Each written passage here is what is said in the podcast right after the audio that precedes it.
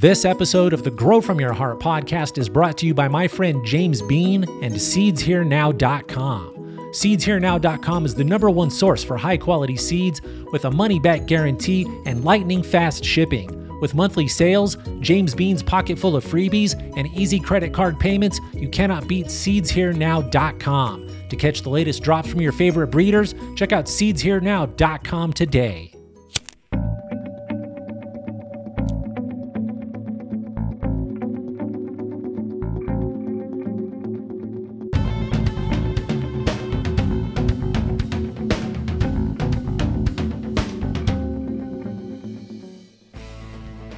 Here we go. Welcome to the show, podcast world. I'm your host. My friends call me Rasta Jeff.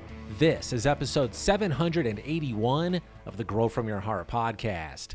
In this episode, I'm going to talk a little bit about selecting male plants for breeding. We might touch on selecting plants for reversals. Before we get to that part of the show, let's do a few shout outs to a few of those great folks who continue to support the show on Patreon.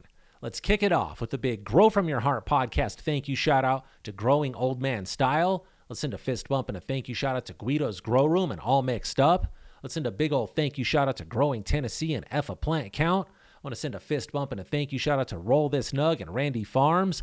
Let's send a big thank you shout out to Mid Michigan Micro Grow. I want to send a big thank you shout out to Captain Luke DeCarb. Let's send a thank you shout out to Curbside Gardens. Then let's wrap it all up with a big Grow From Your Heart podcast thank you shout out to BabyBot716. Big thanks and big shout out to everybody who continues to support the show on Patreon. If you are not already supporting the show and you would like to learn how to do so, all you have to do is visit www.patreon.com forward slash grow from your heart. All of the information you need will be right there on the screen. And of course, there is a link in the show notes and in the video description to make it nice and easy for all of my friends to support the podcast.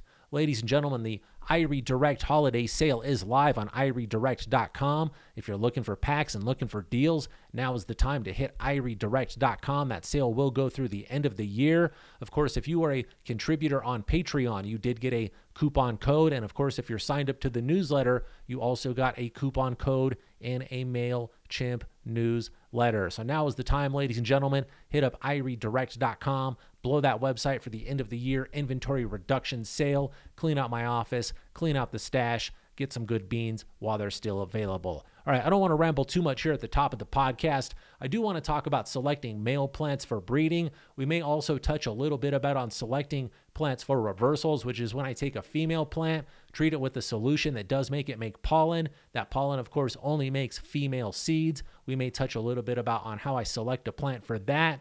Let's jump right into it. How do I select plants for breeding?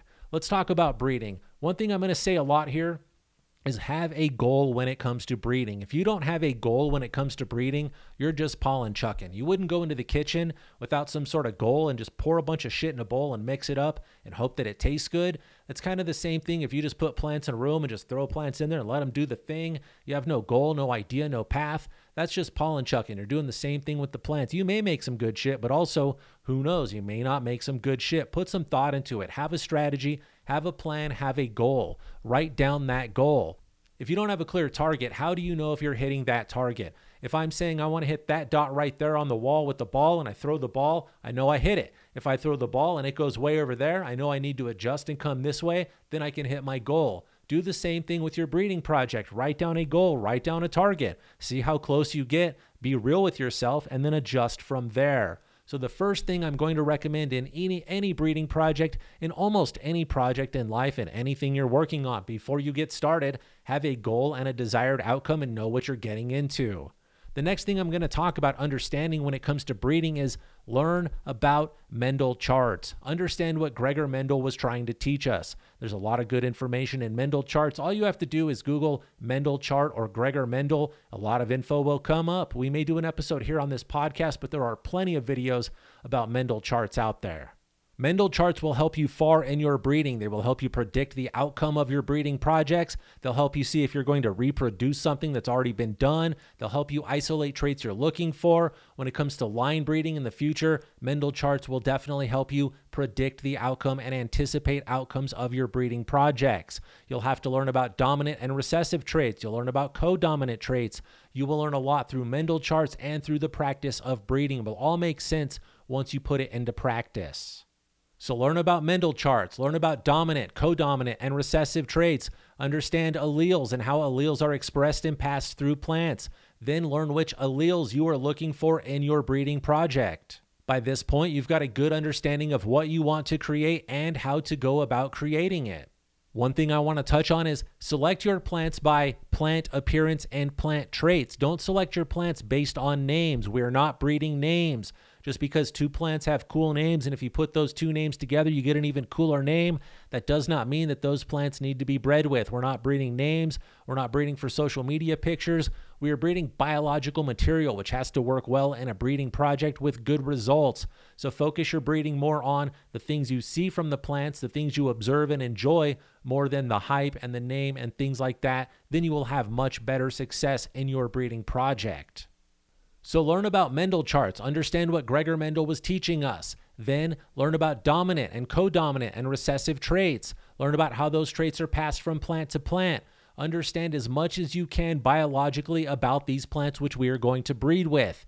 Then, here's another huge piece of advice. Once you understand the Mendel charts, the traits, the dominant, the codominant, the recessive traits, how these things meld together when we are breeding, once you understand that, Forget all of that and breed with love, breed with passion, and grow from your heart. Once you understand all of this stuff, you'll be able to look at two plants and go, oh, you and you, I should breed you two together because you've got these traits and you've got these traits, and I see magic. You'll learn it, you'll start to feel it. I understand a lot about music. I understand I can count time, I can read and write music, I understand polyrhythms, compound time, I can play with the band very well. I, I know a lot about music. When I get on stage, I do not think about any of my musical education. I play with groove, I play with funk, I play with my heart. I make sure that I'm matching up with the bass player. I'm making sure that I'm using dynamics when people are singing. I don't think about counting time. I know all of that stuff is in me because I've got a solid education about music. And when it comes time to perform, my intuition and my heart take over and I can do it instinctually. If you build a solid education with these plants and a solid education about breeding, you'll be able to grow and breed the same way. You'll just look at plants and you'll know, you'll feel it. They'll tell you. If you listen, the plants are already telling you everything you need to know. So, learn about those Mendel charts, learn about your codominant, learn about your dominant, recessive traits, learn about how pollen works. Uh, there's a lot of things to read about pollen. Then, once you understand that stuff, write down a goal. Then, just breed with love and grow from your heart. Let's talk a little bit more in depth about actually selecting a male plant to pollinate these ladies with. I generally like to start with a male plant that is way different than the targeted female plants which I like to pollinate. So, my example would be uh, let's just go with my making of Arise. Arise is a golden goat female plant pollinated by a daybreaker male plant. That cross was such a huge success that I chose a male from that to base much of my seed line on for the future. That is my King Solomon male. He came from that batch of seeds. Let's talk about why I chose to breed those together. The golden goat is what we like to call a sativa dominant looking plant. I know the terminology and the words are changing every day in this industry, but we used to call that a sativa plant. It's got longer, skinnier leaves. When you smoke it, you get like a crazy head buzz that makes you kind of psychedelic and freaked out a little bit. It grows taller, it grows skinnier. The Daybreaker was the complete opposite. It put out giant, wide, long, droopy leaves. You could build a carport with these leaves. You could cover the entire house with just a couple of these leaves and build a shade canopy. It also grew a little bit stretchy, kind of lanky, the complete opposite of the golden goat, which would get tall, but it would keep tighter internode spaces and more uh, more of a compact structure where that daybreaker would get a little lanky, a little bit stretchy, have some more space in the nodes, more like that OG Kush sort of a thing. So when I bred them together, there was a lot of room in the middle there for them to meet. Then I also could see what the daybreaker male was doing to the female. So I like to use a male plant that is way different from my female plants. That way I've got opportunity to make new shit. One way to describe it is if I'm trying to make new stuff, I wouldn't pour chocolate and more chocolate in a bowl because guess what I'm going to get? Chocolate. I'm going to put some chocolate, maybe some banana in there and get some chocolate banana. Maybe put chocolate and strawberry in the other and get some strawberry banana chocolate. Do things like that. Get creative. So I want to do things that are way different, not two plants that are super similar in genetic variety. Now let's focus in on some of these specific traits that I do look for in a male plant. Things that are really important to me are plant shape and size and structure. What is this plant shaped like? Keep this in mind. When you are picking a male plant, that is going to be 50% of the outcome of your offspring. So, do you want these, uh, your seeds, do you want them to make tall, skinny plants, short, squat plants? Do you want short internode spacing? Do you want longer node spacing? Do you want plants that branch out real far? Do you want plants that stay in kind of skinny? Do you want them to grow real tall or stay kind of squat? you can kind of set yourself up for this by selecting a male plant that has these traits that you are looking for. This is when you start making those decisions. So, plant shape, plant structure, plant size, plant sturdiness. Are the branches of your male plant nice and sturdy, or are they all weak and wispy and shitty? Because if you breed with that weak, wispy, shitty male, guess what you're going to have the opportunity for? Weak, wispy, shitty offspring. So, keep that in mind. Something I think about is amount of branching.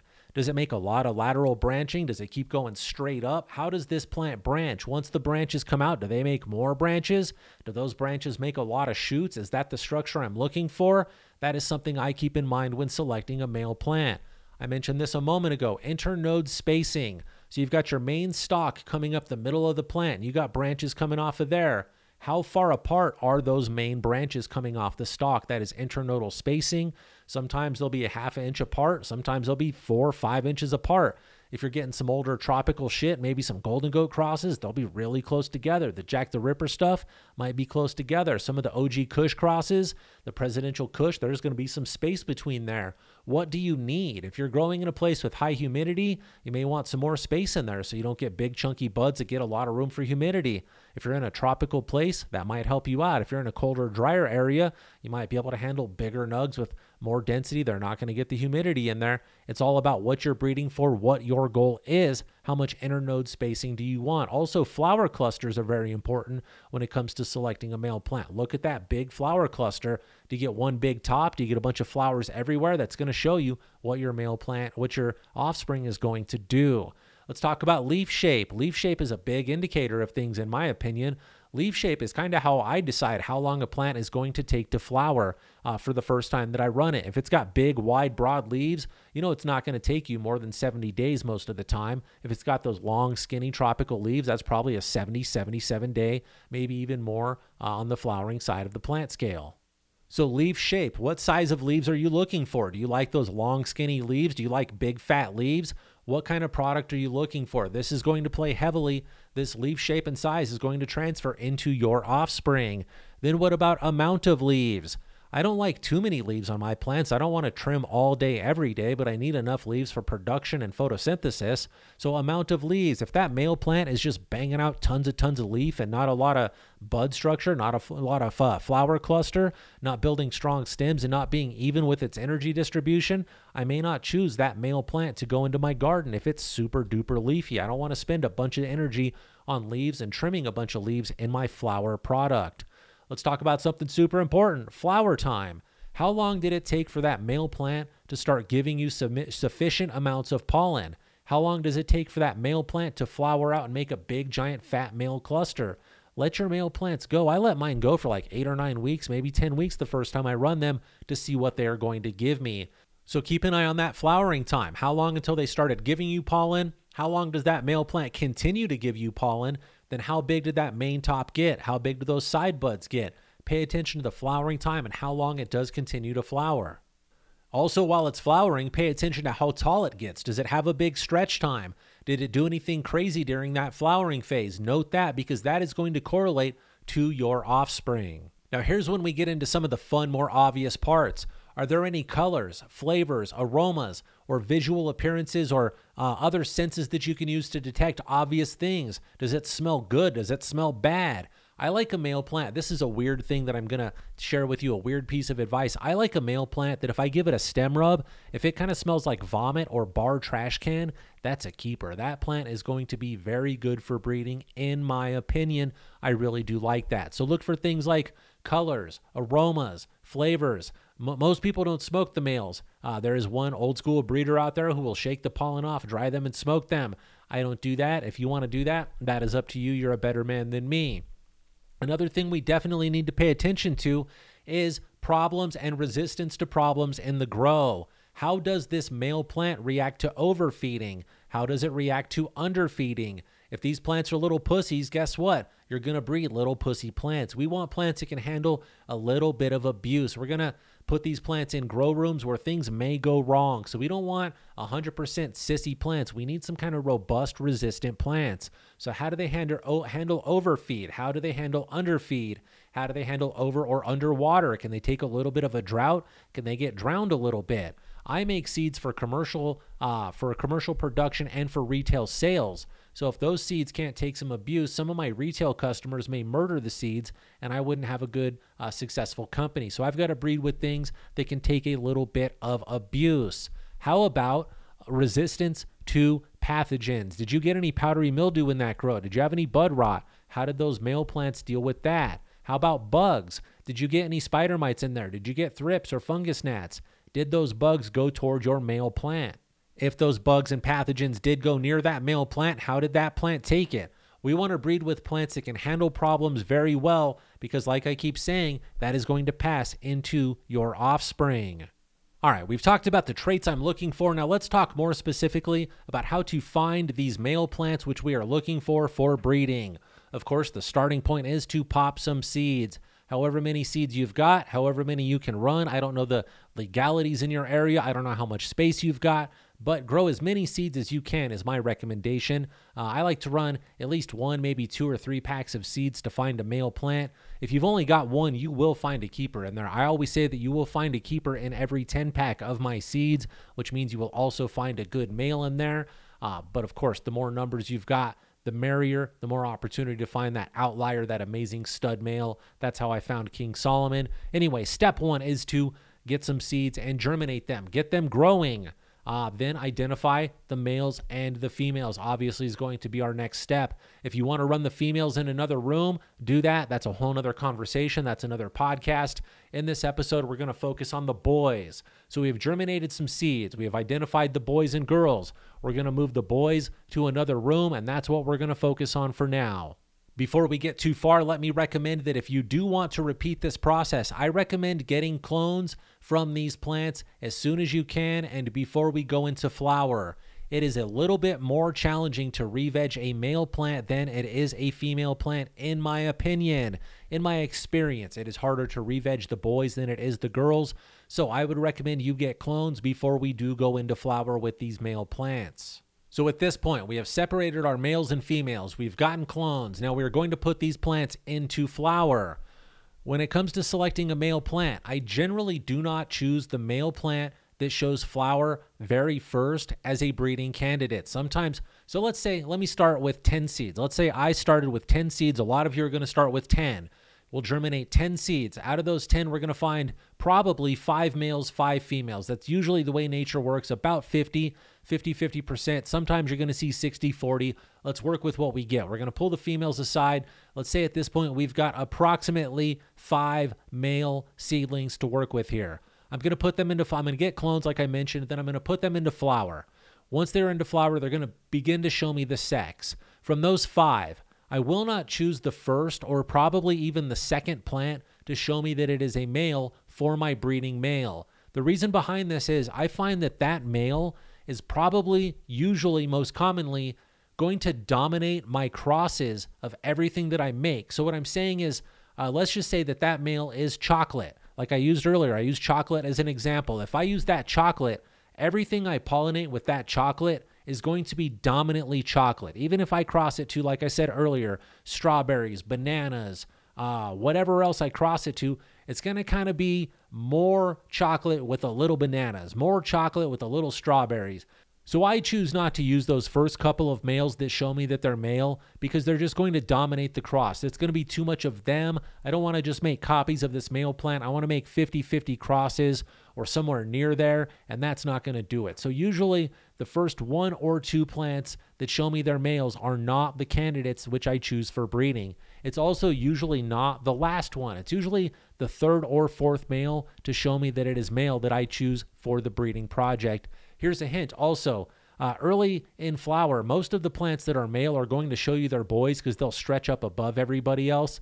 They'll be the taller plants. Those males try to get taller so they could drop the pollen down on the ladies, which are down below them. So pay attention to that. That may give you a little bit of heads up, something to look for. All right, so I don't choose that first guy to start showing pollen, to start shooting his load. Probably not the second guy. It's usually the third or the fourth plant that starts making pollen. And my reason is because I don't want that super dominant male, that early flower uh, with all that testosterone, all that male stuff going on. I don't need that going into the cross. So I generally choose that third or fourth male. It's usually not the fifth one out of a pack of 10. It's usually not the fifth. It's honestly generally the third or fourth. I'll choose the one with the shape, the structure, uh, the pollen time, the one that is closest to the traits I'm looking for between number three and four that'll be the one that I choose. So let's say we've made our selection. You've got to choose now. This is where it comes time for you to make that decision. This is the plant you're going to choose for your breeding project. Use your education, use my advice, use your intuition, and choose that male plant that looks the best.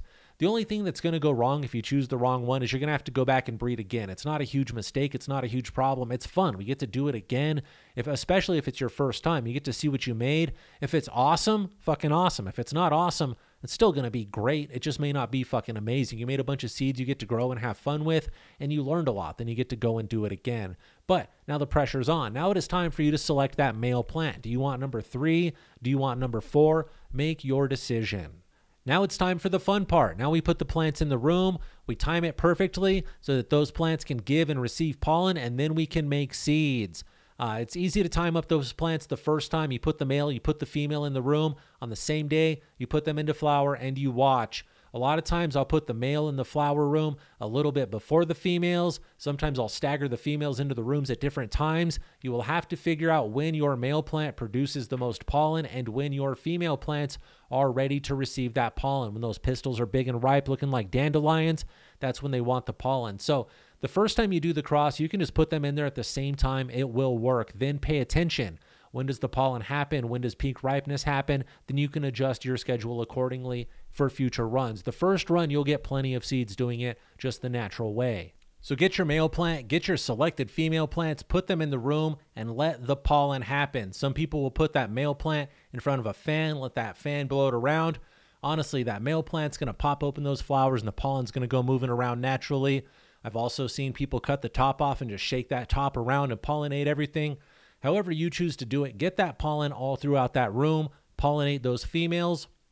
Then it's really important to let those seeds finish. You can run my suggested light cycle of 18 on and 6 hours off, or you can do 12 12. That is up to you. Both of those will work. The most important part is let the seeds finish, then carefully harvest those seeds, get them out of your plants. That is a whole other podcast episode. I think I've done that episode before.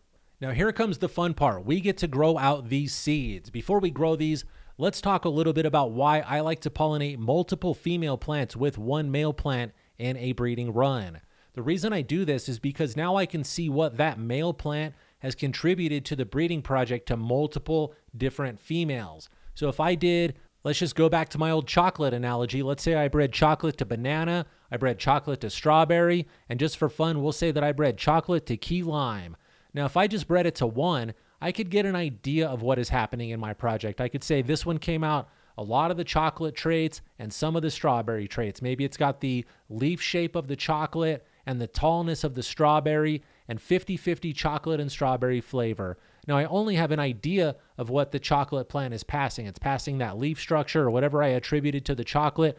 I know it's doing that, but is that an anomaly? Is that what's going to happen commonly? Is that just one time? Is that a recessive or a dominant trait? So, what I want to do is check with other female plants and see what traits. So, I did uh, strawberry, right? I said banana. When I did the chocolate to banana, what was common with that strawberry cross? When I grew out the seeds from the strawberry and the banana cross, what do I see which is common? Do I see things coming from the male plant like leaf shape? Are there commonalities in the leaf shape? Commonalities in structure? I know what the female plants look like when we flower them. Now I need to take those traits, identify the trait that came from the female, identify the trait that came from the male, and learn what that male is passing. It's easier to do if I pollinate multiple females. So now I put it to strawberry, put it to banana. Let's see what happens when I crossed it to the key lime pie. How much of the key lime am I tasting? Am I seeing that big leaf shape? Am I seeing the skinny leaves? Where are the commonalities? If in all of those crosses I get like this weird diesel fuel aroma that I didn't know about, that's probably coming from the chocolate. If they all have different flavors, that's coming from the mother plant, probably that flavor trait didn't get passed. So that's how we learn what the male plant is going to do in our crosses is by hitting multiple females with it, growing out those seeds, taking notes and observing traits and then attributing, oh, those traits go to the male plant, those traits go to the female plants, and then find the commonalities in those traits, and that's probably what the male plant is delivering to that mix. Now, here's something that's really going to throw you off. You're going to see shit that isn't in the male plant or the female plant. Those are going to be traits that came from the grandparents. So maybe that male plant didn't show you that it had something going on in it. Maybe it didn't show you that it'll put out red leaves at week seven. Maybe you didn't know that. Maybe that came from the purple Thai plant that it was his mom or something. So the mom of the male plant put out red plants at week or red leaves at week seven. We didn't know that. We didn't see that in the male plant, but now it popped up in the offspring. So that was a recessive trait that we didn't find until we bred that came from a grandparent. You're going to see things like that in your breeding projects. So I like to know uh, if I'm using plant A and plant B, I like to know the parents of plant A and plant B. Uh, and even further, sometimes I like to know their parents. So you're doing like four and then two and then one on the family tree. I like to know that much info. Uh, that'll help me identify recessive traits, dominant, co dominant traits, helps me a little bit with my predictions in my Mendel charts, uh, just helps me to know. Uh, and then also, helps me not do too much inbreeding and double crossing, over crossing, back crossing on accident, which I do on purpose sometimes, but I don't want to do it too much on accident because, like I said before, I have the best success when things are more different. If you cross OG to OG, you just get fucking OG. If you cross uh, not OG. Let's see something way different. I'm just going to say strawberries to lemons. You could really tell you get strawberry lemons. You could tell those different flavors together. If you put gas and candy together, you could tell candy gas. If you put gas and gas together, what, what, you can just make more gas. It's hard to tell what you're making. All right, let me keep going here because um, I do want to touch on how uh, that is basically how I select a male plant for breeding. It's got to have uh, specific traits which I am looking for for the breeding project. It's got to have uh, the leaf shape, the leaf size, structure, flavor, aroma, uh, bug resistance, pathogen resistance. It's got to have all of that stuff. It's got to make the right amount of pollen at the right time. Uh, probably not the first or second male to show me that it is the male in the bunch. And then the only way to verify that is to pollinate, pollinate multiple plants, then grow those seeds out see what you have created. Look for those traits that come from the male plant, like I've said, then attribute those to the male plant. And then that's how you know what that male plant is contributing to your breeding project. That's how I select a male. That is exactly how I do it. Um, there's no uh, magic or no voodoo. I use uh, intention and I have a goal and I use my intuition and my education to find a male that I think will reach my goal. Again, the most important part is a goal. Now, I do want to touch on how I select a female plant that I do want to reverse to create pollen to use for a feminized seed run. Uh, it's very similar to the way that I select a male plant for breeding. Uh, the plant has to be what I call a perfect 10. I don't know in your criteria what plant is a perfect 10. It's got to have flavor, aroma, buzz, the right effects. If it's a medicinal effect or a recreational effect, it's got to have the effects I'm after. Uh, it's got to have the right height, the right shape, the right structure, the right flowering time. Then some of the more important stuff that we overlook, it's got to have pest resistance. I don't need a plant that waves hey hey hey to spider mites. I need a plant that goes hey spider mites fuck off. There's some plants the spider mites won't even go near. I like those plants. Breed with those bad bitches. I like plants that are mold resistant. I've been sending seeds and plants all over the country lately, and I am starting to learn very well what plants do work well in certain parts of our country. So, plants that are mold resistant are very sought after for breeding, to sending those seeds to the each coast, the northeast coast, the northwest coast. Both of them need very mold resistant plants. So, find something that is mold resistant. If it's powdery mildew, if it's bud rot, any of the molds out there, find a plant that does not get that shit when you put it in that environment. Find plants that are drought resistant. Find plants that can be overwatered, a plant that can be drowned a little bit, plants that can take abuse and stress, plants that can take popping, twisting, lollipopping, defoliating. It needs to be able to take all of the shit that I'm going to throw at it. When it comes to reversing a plant, I need it to be a perfect 10, and I need it to have all the traits that I'm looking for in a male plant and even more. It's got to be even better than a male plant. Uh, because the females, I can grow them, I can smoke them, I can turn them into concentrates, I can smoke them as flowers. I can see what I'm working with. So I already know what they're going to look like in the female form. So they have got to be super stellar. Uh, let's talk about some examples. Super stellar, plants that were 10s. Golden goat. That's why I cho- chose to reverse golden goat. That plant is a perfect 10. It grows well. It's got a killer buzz. It tastes amazing. And if you get it, if you get it going strong and you take care of it, that plant thrives. You almost can't mess it up. Uh, you could pee in it. You could kick it over. You can overfeed it, underfeed it. You could give it a drought. You could give it too much water. You can overheat it. You could freeze it. Golden Goat's just going to keep on growing and produce badass flowers for you. So, Golden Goat is a perfect 10 in my opinion. Another one that I found to be a perfect 10, and somebody else agreed with me, I've talked about why I reversed this one. The blueberry cookies that made the turtle line was a perfect, is a perfect 10. That plant tastes good, it grows well, it's got a killer buzz to it, it doesn't get problems, it grows with huge vigor. Uh, like I said before, you could piss in it and it will still keep on growing. So that's why I chose the blueberry cookies. And my third example, uh, the Grateful Dog. The Grateful Dog is a perfect fucking 10. That flavor, the aroma, the colors, that plant is a perfect 10. That's why I chose those plants as reversals. So use those as your standard. The Grateful Dog, the Blueberry Cookies, and Golden Goat. Those are the kind of plants I would choose to reverse. So when you're looking for standards, looking for a metric, looking for something to compare it to, those are the ladies that I would choose, that I did choose to reverse. So, those are three of my favorite plants that I've ever worked with. Those are my three favorite reversals. There are more coming. I am working on some things I haven't shared with you yet, but so far, the golden goat, the blueberry cookies, and the grateful dog have been my three favorite plants to reverse. All right, I think that is all I've got for you in my episode about selecting males and choosing a candidate for reversals. If you have any questions, corrections, comments, or concerns, you know I would love to hear from you. The email address is growfromyourheart at hotmail.com. Don't be shy, reach out. I look forward to the constructive criticism, the positive feedback, or even the hate mail if that's what you got to do. It doesn't hurt my feelings. Don't be shy. Let me hear it. Also, make sure you support the show on Patreon at patreon.com forward slash grow from your heart. Everybody supporting the show on Patreon did get a coupon code for the Christmas sale. Of course, that code was adjusted based on your Patreon contribution level. The 420 level got one code, and of course, the 710 and higher got another coupon code. So make sure you support the show on Patreon. If you do want access to the coupon codes, info on the drops, early access to the releases, I do recommend you sign up for the newsletter on the website iriegenetics.com. At the bottom of the page, there's a little tab. It says keep in touch or join the newsletter. I don't remember exactly what it says.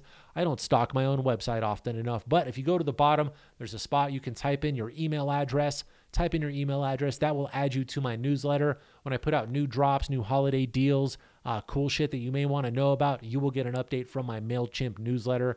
That is at iriegenetics.com. Everything you need will be at iriegenetics.com. There's a link to the seeds, a link to the merch, a link to the podcast, a link to the Discord, the Patreon. It is all there, iriegenetics.com. Well, I feel like I got rambly here at the end of the show. Ladies and gentlemen, that's all I've got for you for this episode. I may be back next week, depending on the holiday schedule, like I said at the top of the show.